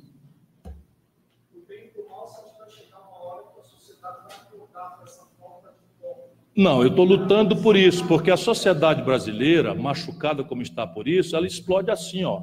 61 mil estupros, 65 mil homicídios. Já está acontecendo, só que o lumpen não é politizado. Nosso papel é tentar criar uma ferramenta e tentar trazer o debate para a inteligência e não para paixões, hein? Sim, tudo bem. Agora inventaram esse negócio. Mas aí é o seguinte: uh, conheceis a verdade e ela vos libertará. Pronto, falei. Né? Eu conheço a Bíblia, Manuel Dias, meu amigo querido. Chegue para cá. Bom dia, Bom presidente dia. Lupe, deputados, senadores, presidente Ciro. Eu sou o Thales, trabalho com o deputado estadual Carlos Cabral, aqui do PDT de Goiás, e sou professor de História. A gente tem convivido muito com o ambiente acadêmico, um receio muito grande do que está por vir. Cortes orçamentários das universidades, sucateamento dos institutos federais tecnológicos. Gostaria que o senhor comentasse um pouco sobre esse projeto educacional que está em curso no Brasil. É, na verdade, uh, no Brasil não há projeto. Então você tem hoje uma tática que é aquilo que eu falei. Vamos fazer um corte, a obsessão é virar o déficit primário em superávit primário num prazo de um ano, de dois anos, de três anos, mesmo que isto seja feito a qualquer custo. Então, isso é o que está em marcha para a gente entender no Brasil. Não é por maldade, é uma crença, por intoxicação ideológica, de que isto feito, o Brasil reverte expectativas e seremos destino de capitais estrangeiros que vão nos redimir. Já disse que não há precedente na história do mundo, etc. Entretanto, nós do PDT fomos mal compreendidos quando a gente abriu um diálogo com o Rodrigo Maia. Fomos criticados por isso. E hoje, cada dia que passa, isso é só um símbolo de como nós resolvemos atuar no Congresso. Então, veja um exemplo prático. Quando é, nós acabou a eleição, nós chegamos à conclusão com muita dor que nós perdemos. Tem gente que parece que não entendeu ainda. Né? Nós chegamos à conclusão, doeu para cacete. Nós, nós ah, chegamos à conclusão, doeu muito, mas nós perdemos a eleição. Sob o ponto de vista do parlamento, assim, a perda, a derrota é assim: 513, nós somos 130. Nós tudinho. Os vermelhinhos, os rosas, sabe? Tudinho junto, só dá 130 em 513. O que é que a gente deve fazer? Torcer para o circo pegar fogo, para a gente rir da cara do palhaço, botar defeito em tudo, jogar pedra, esculhambar e faturar por um, daqui quatro anos a tragédia e tal. Nós do PDT repugnamos essa ideia. Nós achamos que o, que o palhaço, nesse caso, é o povo brasileiro. Então resolvemos fazer o seguinte: nós vamos atuar para conter danos. Nós vamos atuar para chamar o Jair Bolsonaro para o jogo democrático. Por isso nós nos chamamos de oposição propositiva, e estamos trabalhando com a frequência igual de campanha, porque nós não desconhecemos o problema, nós apostamos nos números, nós vamos lá e nós denunciamos e propomos uma coisa alternativa, tentando ver se o povo vê que a saída para o Brasil é essa dinâmica para todo mundo, não é só para nós. Resultado prático na tua pergunta. No primeiro momento, nós reforçamos as manifestações de rua, os estudantes brasileiros fizeram história, os professores fizeram história, e o governo ouviu. E aí tirou 1 bilhão e 400 milhões de reais da reserva de contingência, que é uma fração orçamentária que todo orçamento tem, você prevê as receitas e despesas e faz lá uma reserva de contingência para um imprevisto. Ele tirou metade disso e botou na educação, atenuamos dano. Depois o governo estava desesperado, porque eles inventaram, com o voto a favor do Bolsonaro e todo o discurso a favor dessa grande mídia e tal, que agora parte estão começando a ver a imbecilidade que fizeram, que é o teto de gasto mais a lei. Como é, como é que chama? Não, eu sei, mas é o teto de gasto, mas tem um negócio, é chave de ouro, lei de ouro. A regra de ouro. Tem a PEC 95 e a regra de ouro. A PEC 95 congela os investimentos em educação, saúde e segurança, menos juro, por 20 anos. 20 anos. Não interessa se o Brasil ainda cresce quase 2% ao ano na população, se temos demanda de mil assuntos de saúde, educação, de segurança, esses loucos fizeram sem nenhum precedente internacional, em canto nenhum, e nós agora estamos conversando já no bastidor que o Rodrigo Maia viu, finalmente percebeu a estupidez inominável com o status de regra constitucional que fizeram. Mas, enquanto isso, deu-se a regra de ouro. O que é a regra de ouro? Está proibido o Brasil, do Michel Temer para cá, de fazer dívida para financiar custeio. Antes a dívida era dívida e o governo alocava onde queria alocar. Então agora eles fizeram, só pode usar dívida para pagar juro. Então Não pode pagar salário de professor, não pode pagar bloas, não pode pagar médicos, polícia federal, nada. Resultado: o governo mandou para o Congresso, desesperado, um, um projeto de lei autorizando um crédito de 280 bilhões para ferir a regra de ouro, violentar a regra de ouro por um exercício, que é esse. Em vez de acabar com essa loucura, resolveram fazer agonia para o ano. Resultado prático: nós vimos uma oportunidade. E, de novo, porque jogamos o jogo do parlamento, nós metemos uma faca no pescoço do governo e arrancamos mais quase 1 bilhão e 300 milhões de reais para a educação. Portanto, daquele grande rombo de 7 bilhões, nós já tiramos 3 de volta. E é o que nós vamos continuar fazendo. Bom, é, Alex de Castro, sou secretário de saúde de uma cidade do interior do Ceará. É, a minha pergunta. Estão tem, tudo aqui em Brasília hoje. Tem aqui. Congresso, é. A fala do nosso querido disse que nós estamos vivendo a pior década dos últimos 120 anos. Quando a gente olha para a história, a gente viu que os Estados Unidos quebraram em 1929. Lá naquele momento, o governo americano fez o New Deal, fez um investimento muito pesado para recompor a economia americana. Graças a Deus deu certo para o bem da humanidade. Aqui no Brasil, o senhor acabou de falar que o poder de investimento do governo é de apenas 3 bilhões de reais. E que fez um caixa de 1 trilhão. A minha pergunta é, com essa dificuldade que nós estamos vivendo, com essa, o meu pequeno montezinho de onde eu olho a sociedade, eu vim aqui perguntar ao senhor que olha de um monte muito alto, para a sociedade brasileira, o que vê se esse trilhão é uma espécie de fazer caixa para algum investimento ou isso aí não tem nada a ver? Não, conterrâneo, tem a ver sim. Uma parte disso, eu disse já na hora que eu detesto leviandade, uma parte disso são recursos vinculados a convênios, a algumas coisas, e uma parte disso é uma reserva que todo governo tem que ter. O governo pode estar trabalhando da mão para a boca que aparece um brumadinho, tem que correr lá. Aparece uma guerra, né, faz séculos que o Brasil não tem, mas nós andamos na véspera de uma, o Bolsonaro quase nos mete numa, numa guerra na Venezuela. Felizmente, os militares brasileiros mostraram para ele o crime que seria fazer essa, esse trabalho de serviçal do, do, do, dos Estados Unidos, violentando uma tradição brasileira que, desde a Guerra do Paraguai, se bem que o Jânio Quadro andou frequentando também a ideia de, de se meter numa, numa invasão da Guiana, a Guerra das Lagostas, isso aí pouca gente sabe. Enfim, mas parte disso poderia sim entrar numa dinâmica, até porque hoje em dia você tem uma ferramentaria de financiamentos alternativos que nós no Ceará usamos muito. Por exemplo, hoje sobra dinheiro no Banco Mundial, sobra dinheiro na CAF, sobra dinheiro no BID. São recursos de crédito de longo prazo, juro barato, com carência. Você tem ferramentas de PPP, você tem ferramentas de concessão, você tem ferramentas é, enfim, de, de debêntures conversíveis em ação. Você tem, para quem sabe e quer fazer, tem um milhão de ferramentas. No meu plano de governo, tinha para este ano algo ao redor de 2% do PIB para inversão em, em, em, infraestrutura. E um milhão de empregos estariam já gerados nos seis primeiros meses por questão de retomada de obras paradas e de, por exemplo, São Francisco, o projeto São Francisco, que é tão gravemente importante para nós, falta 3% para terminar. 3. É uma obra que se arrasta há 16 anos, já se gastaram lá 9 bilhões de reais, você com 400 milhões resolve. Faz sentido você não terminar essa obra, porque ela retorna. Imediatamente ela passa a retornar. A Transnordestina, que eu presidi, eu estava avançando um quilômetro por dia, com 5 mil operários trabalhando. Parada. Percebe? Aí a obra, você já botou ali 6 bilhões de reais.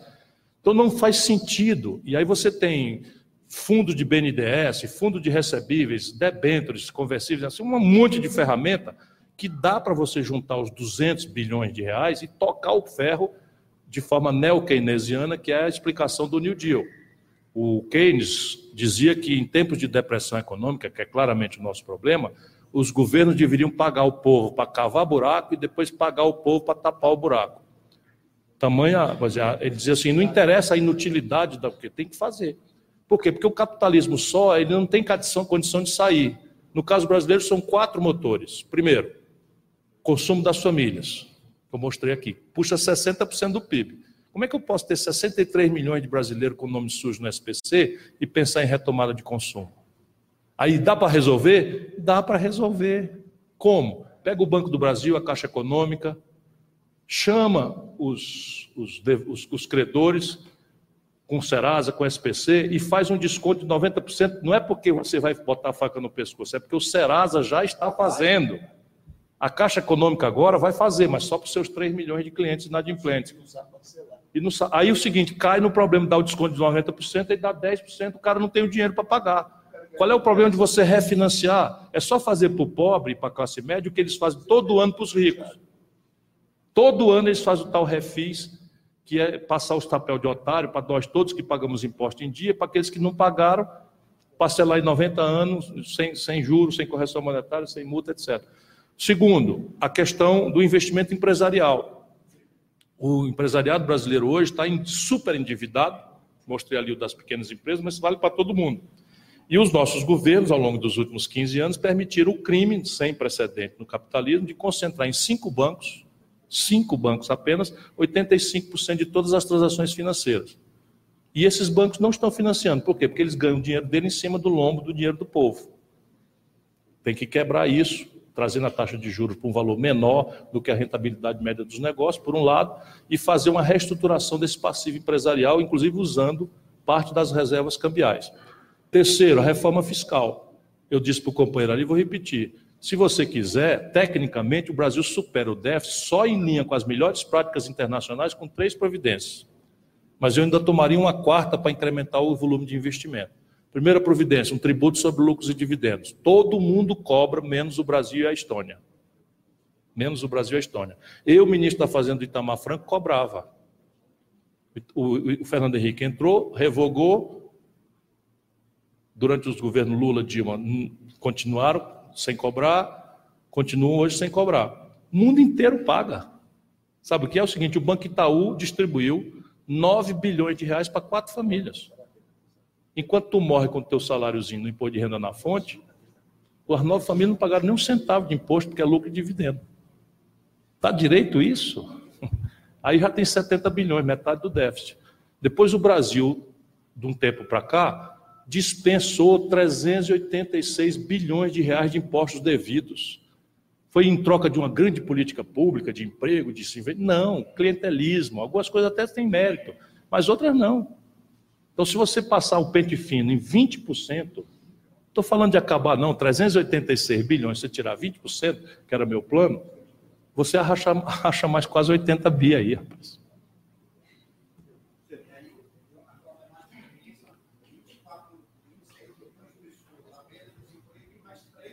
Desempregada. É isso aí.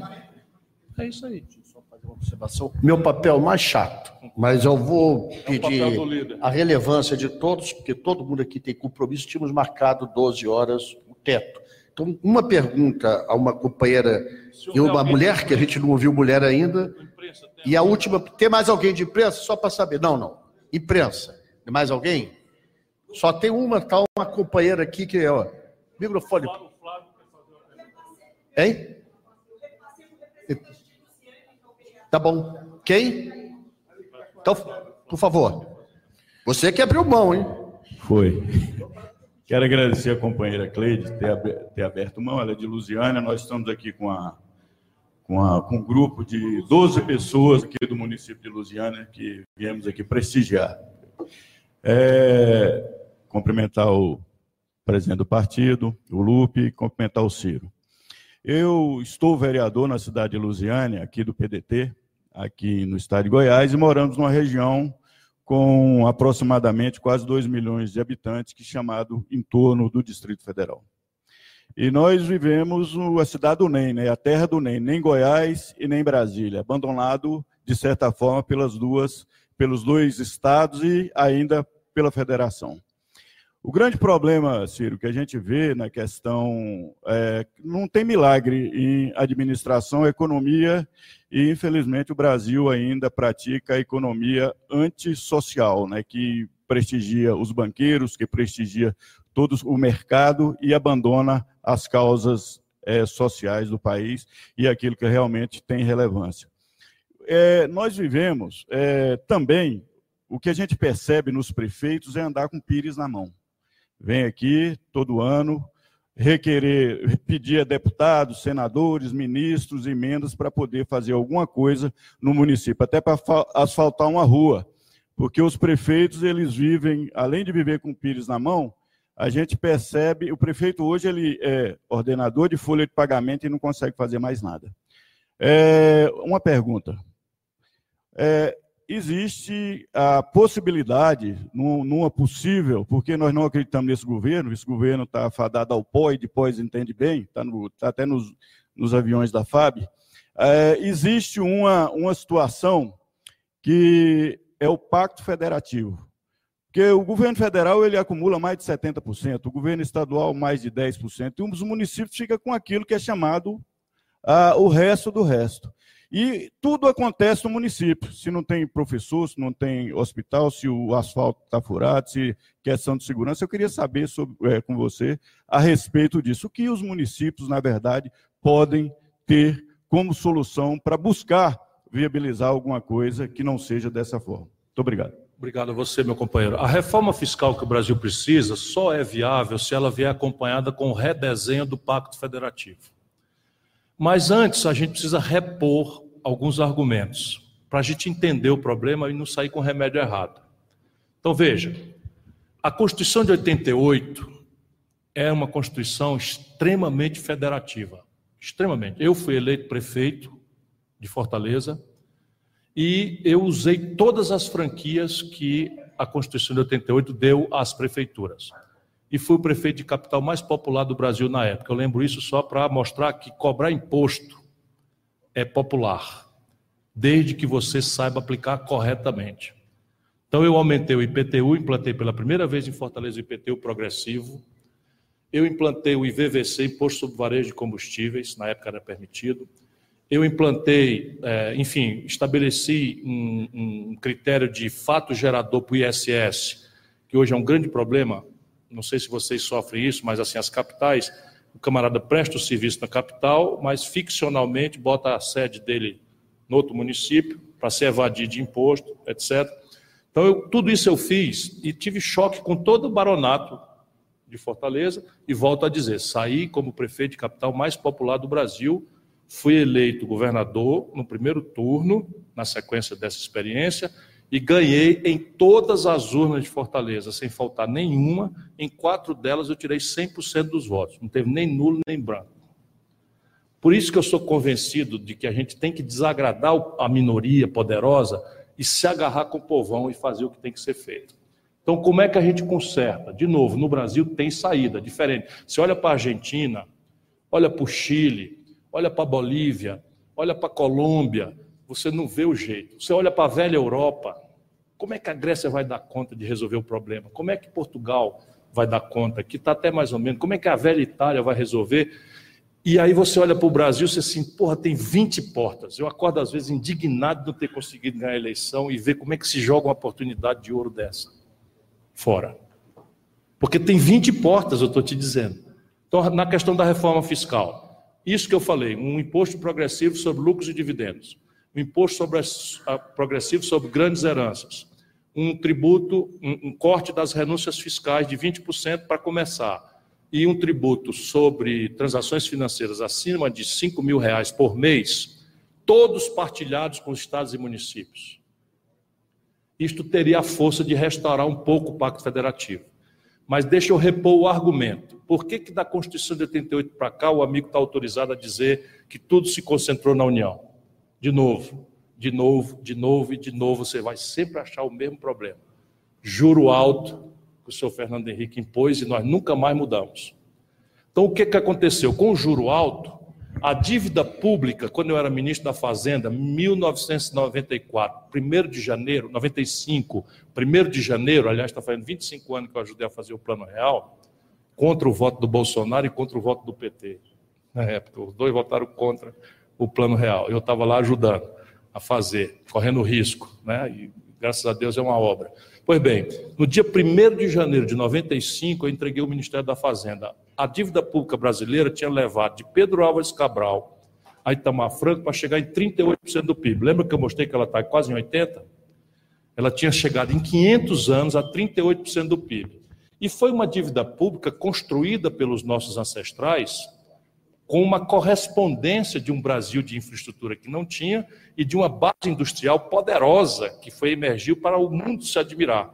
Vale do Rio Doce, Petrobras, Telebrás, Eletrobras, 70 mil quilômetros de estradas asfaltadas, 20 mil quilômetros. Quantos quilômetros de rodovia ferrovia?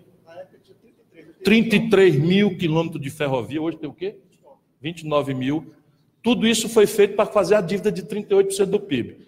Em oito anos dessa brincadeirinha, o Fernando Henrique pegou a dívida de 38% e estourou para 78% do PIB. A carga tributária, quando eu entreguei, era 27%, de 27 de cada 100 reais do PIB. Fernando Henrique aumentou para 32,5% do PIB, o maior aumento de carga tributária da história do capitalismo mundial no prazo.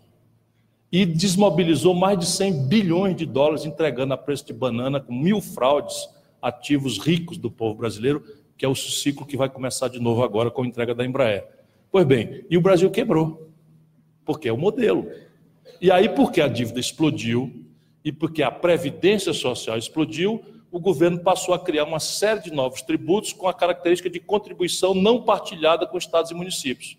Por quê? Porque as duas grandes contas, previdência e dívida pública, estavam no lombo dele. Aí vem a PIS, o PIS, a COFINS, a contribuição social sobre o lucro líquido, a CPMF. Portanto, os municípios não partilharam do adicional de receita. Não houve subtração de receita dos municípios. Só para ter clareza disso. Né? Os municípios seguem recebendo o que recebiam em termos reais, embora estejam recebendo menos agora pela depressão econômica. Aí o fundo de participação caiu, uma pancada, o ICMS dos estados caiu uma pancada pela depressão econômica. Mas esse novo desenho no Brasil é possível de, de, de consertar. Vou passar a palavra para o Flávio Nogueira. Presidente, só poder falar para o colega ali, que eu estou na, na, coordenação da Frente Parlamentar pelo novo Pacto Federativo. A gente já teve alguns avanços aí nesse semestre, eles estão, alguns ainda estão em andamento. Só para citar um exemplo, a questão da sessão onerosa do pré-sal, que desde o Lula tentavam decidir, não, ninguém decidia, a gente colocou na PEC lá da emenda impositiva, aí 15% para os municípios, 15% para os estados, é, para citar um exemplo. E isso agora está no Senado, salvo engano, o nosso senador Cid Gomes pediu a relatoria dele, disso, e aí a gente pode construir um avanço maior. Só que a PEC positiva já foi promulgada pelo Congresso. É só esse trecho aí que a gente ainda está definindo. Vou até fazer uma visita ao nosso senador hoje para poder ver no que eu posso contribuir. Obrigado. E qualquer coisa eu estou à disposição também o Pacto Federativo, da mesma forma partido. Obrigado. Companheiro Flávio, finalizando a última pergunta. Obrigado. Ciro, eu não sei se você já falou anteriormente, que cheguei atrasado devido ao voo de Teresina para cá, que é complicado. É uma definição sua sobre recessão econômica e depressão. Existem definições ortodoxas de que só estamos, só pode haver recessão depois de uma queda consecutiva saber se você adota essa ortodoxia, se segue isso. Nós estamos numa estagnação econômica grave, grave. O que é recessão? É desemprego elevado, inflação, é, queda da arrecadação. Então, isso não é recessão? Ou tem que seguir esses parâmetros, como falei, essa ortodoxia que os economistas, a doutrina é, nos inspira sobre isso. E recessão? Estamos na iminência da recessão. Quando isso pode acontecer? Meu caro Flávio, é um prazer muito grande. Eu não tinha falado sobre isso e você me dá a oportunidade. E isso é importante também que o nosso povo domine. No jargão técnico, recessão tem uma definição, estagnação não. Recessão é quando o PIB cai dois trimestres consecutivos. Então, nesse momento, nós ainda não estamos em recessão, porque só caiu um PIB, um, um trimestre. Então, janeiro, fevereiro, março, caiu. Se agora abril, maio, junho cair de novo, recessão. E pode acontecer. As indicações são dessas. Porém, já é flagrante que o país está num quadro de estagnação econômica. Que você tem um crescimento que é menor do que o crescimento da população. Então, isso é um indicador. Então, a população cresce a 1,7% ao ano e aí a, a economia cresce a 1%. Então, se você cresce a 1,7 a população e cresce a 1, a riqueza por cabeça cai. Isso é um quadro que, apesar de tecnicamente não ser recessivo, é um quadro de estagnação econômica. E veja como é importante a pergunta do deputado Flávio Nogueira, que, aliás, é sempre muito, muito brilhante nas suas intervenções. Cearense emprestado ao Piauí, lá ele se adestrou mais ainda no Piauí, que aí. É, o que, é que eu posso fazer, rapaz? Vá atrás que um ancestral seu andou enterrando um umbigo por lá, pelo Cariri. Esperto do jeito que você é, inteligente. Bom, vamos lá. Veja o que está acontecendo com o Brasil. Por isso que a gente precisa botar um pouco as paixões de lado, um pouco, nossos, nossos. E a vida, a vida é feita de paixões. Eu sou um apaixonado e tal. Mas quando a gente faz determinado tipo de atividade, a gente tem que tentar que a paixão fique de lado para não impedir a inteligência de olhar que está no nosso nariz. No ano 80, o Brasil era a oitava economia do mundo, a 15 quinta economia industrial do planeta Terra. E era citado nos compêndios, como até hoje é citado nos compêndios de economia política do mundo, como o sede do maior milagre econômico da história do capitalismo mundial. Por quê? Porque nós saímos do nada, em 1930 o país não era nada, do ponto de vista econômico, moderno, e viramos a 15ª economia industrial do mundo. E isso especialmente ali depois da Segunda Guerra Mundial, guiado pelo trabalhismo. Isso aqui é muito importante, assim, é uma, é uma coisa feliz do, do militante trabalhista saber. Ou seja, o país tinha um projeto. E esse projeto não, tá, não cabe agora resumir, mas esse projeto ele tinha um pé de barro. Não é que um pé de barro de malícia que os formuladores dele não viram, é que o pé de barro aparece depois, vira pé de barro depois, ele estava bem pintadinho. Qual era? Nós não temos poupança no Brasil. Então, a nossa sociedade é uma sociedade que poupa pouco. Então, quando termina o ano, o Brasil está consumindo 86% de tudo que produz.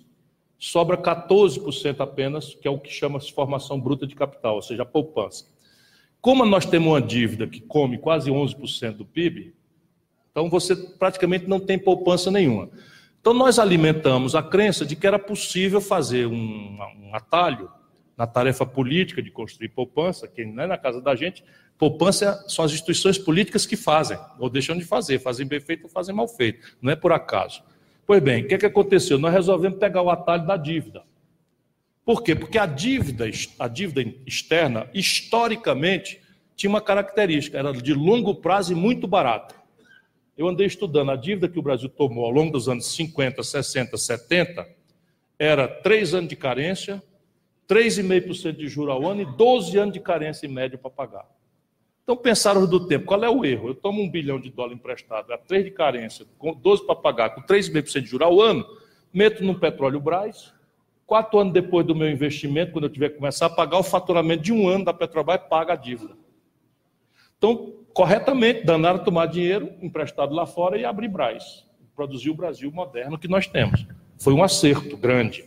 Só que os americanos, de novo eles, ali no ano 80, acabaram com o padrão ouro e criaram um momento de alta explosiva e unilateral de juros.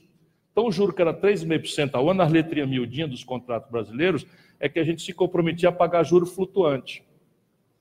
Aí, resultado, o juro saiu de 3% para 29%. Todos os países que tinham as suas matrizes de desenvolvimento dependentes de fluxos internacionais de capital com esse perfil quebraram.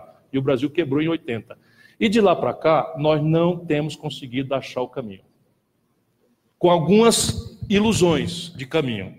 Mas por que, que eu digo? Do ano 80 para hoje, o crescimento médio do Brasil é de 2%. E a população cresce no período mais ou menos 1,8% a 1,7% ao ano. Portanto, nós desde os anos 80 que nós estamos mais ou menos enxugando gelo. Se as nossas instituições de distribuição de renda fossem perfeitas, e elas são o oposto, as piores do mundo. De maneira que nós, além de não crescer, estamos concentrando renda de uma forma tão perversa que a humanidade nunca viu. Cinco brasileiros hoje acumulam as posses de 100 milhões de nacionais.